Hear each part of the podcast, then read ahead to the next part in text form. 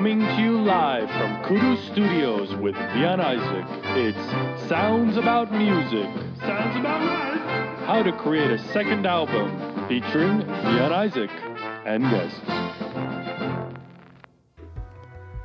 Hello, everybody. My name is Vian Izak, and this is Sounds About Music, a podcast about how an indie artist like myself creates music and deals with creativity.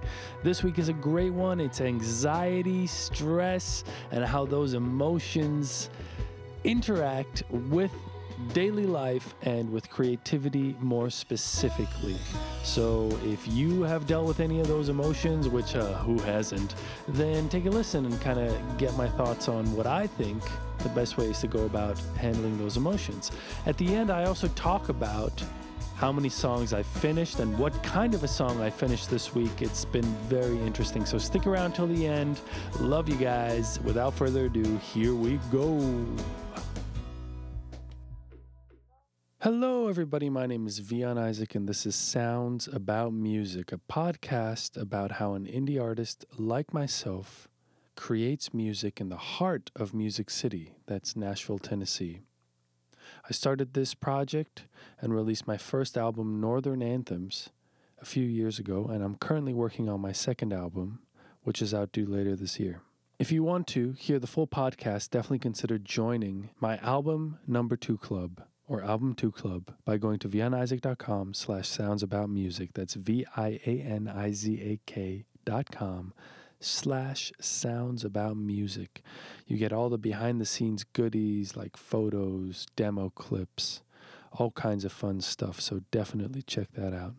I'm going to take this week to update you on where the album's at some fun things i've been working on and what's lying ahead for the next week at this point, I have five tracks completely finished for the album.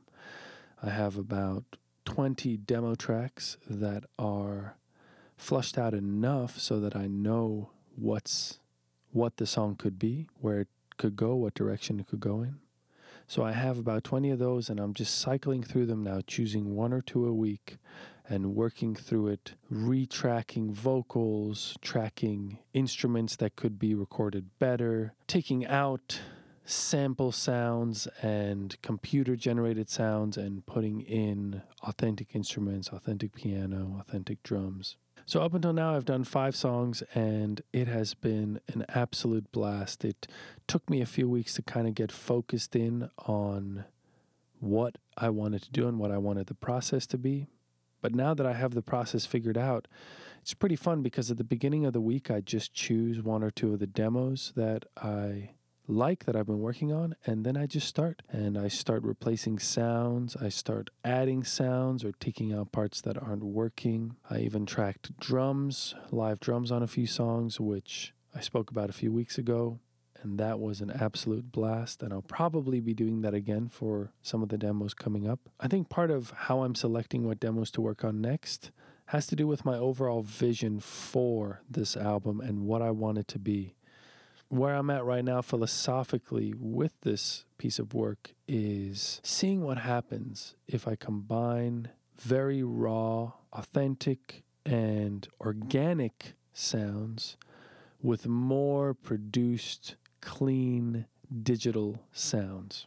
I think there's an interesting place to live that's right in between those two worlds. And, you know, there's a lot of folks experimenting with that, and they've there's been a lot of folks experimenting with that through the years. Because usually, if you have electronic stuff like an electro beat with organic instruments, it's difficult to sometimes make that sound like one thing. One album that I think did that exceptionally well is Kid A by Radiohead. So I've been listening through that and listening to how they combined the electronic elements with the organic. And surprisingly, what I realized was instead of trying to clean up the organic elements to kind of commercialize them and have them conform to the electronic elements. It almost sounds like they did the opposite. They took the electronic elements and made them more organic and less rigid.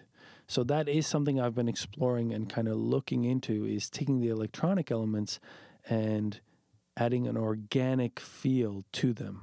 So I'm sort of walking that line and experimenting with those two elements and those two philosophies because I think some of what I did before was based on what I knew worked. And I think this time around, I'm pushing myself and seeing if I can go out of my comfort zone a little bit, seeing what that does for me. Quite a few conversations I've had this week have been about accepting uncertainty and never settling. I'm realizing that really, for me, a big part of what this whole art thing is about is not becoming complacent, but always keeping my mind inquisitive and sharp. I think in the past I may have made mistakes at some points, feeling like I had enough figured out to kind of just coast for a bit. And I, I sort of became comfortable in that coasting or in that relaxed sort of state of understanding what works, understanding what I need to do to kind of just continue with my artistry and with music. But it hit me a few weeks ago, really right before I got really into just pumping out songs every week, that it actually feels like a good thing in the short term to constantly be in a comfort zone.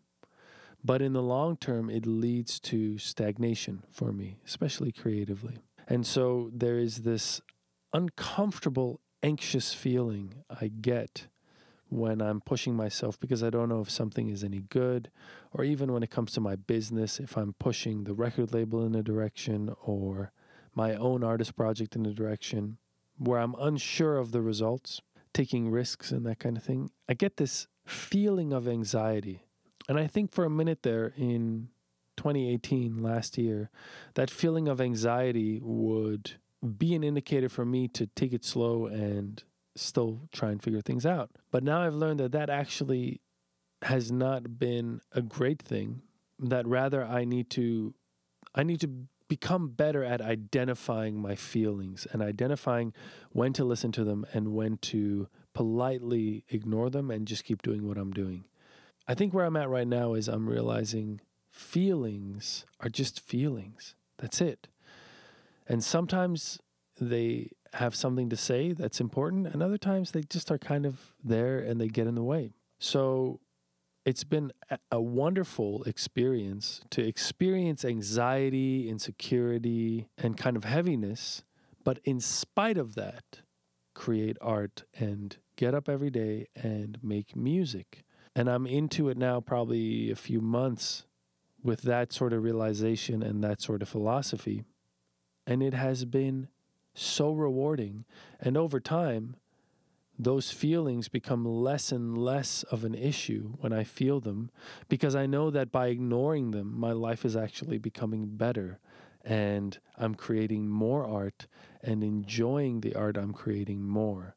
So, if I were to listen to those feelings, the feelings of anxiety or the feeling of oh I'm I'm so tired or oh I, I don't have any ideas or oh I just don't know if I can do it today, then I think those feelings would eventually become my reality and I will live into those feelings and before I know it my life will look like the way I felt on the inside. Whereas now when I feel those feelings I say nope not going to happen today and I get up and I make music and I enjoy it.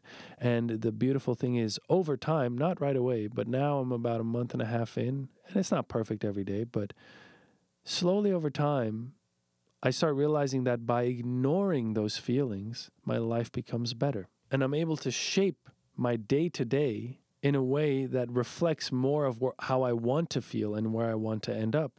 So I have to decide first where I want to end up and how I want my day to look and where I want to be emotionally. And after that, I begin to behave in a way that would achieve those feelings and that kind of a day.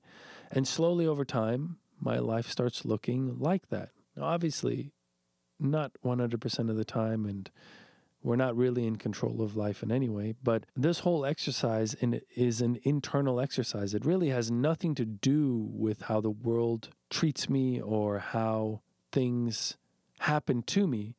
but it really matters in the sense of reacting to what is being done to me or how the world is reacting to me. So, a few weeks ago, I received some stressful news about my business, about my record label, Vonic Music. And I sort of had a choice. I had a choice to let that knock me down and just go into a state of anxiety, stress, Hello. So this has been the first half of Sounds About Music. If you want to listen to the full podcast, go to vianizak.com slash sounds about music and join my Album 2 club. You get exclusive behind the scenes footage, full podcasts, and demo clips of this next album. So definitely join and listen to the whole one. There's a lot of good stuff at the end of this one. Looking forward to hearing from you guys again next week. Peace out.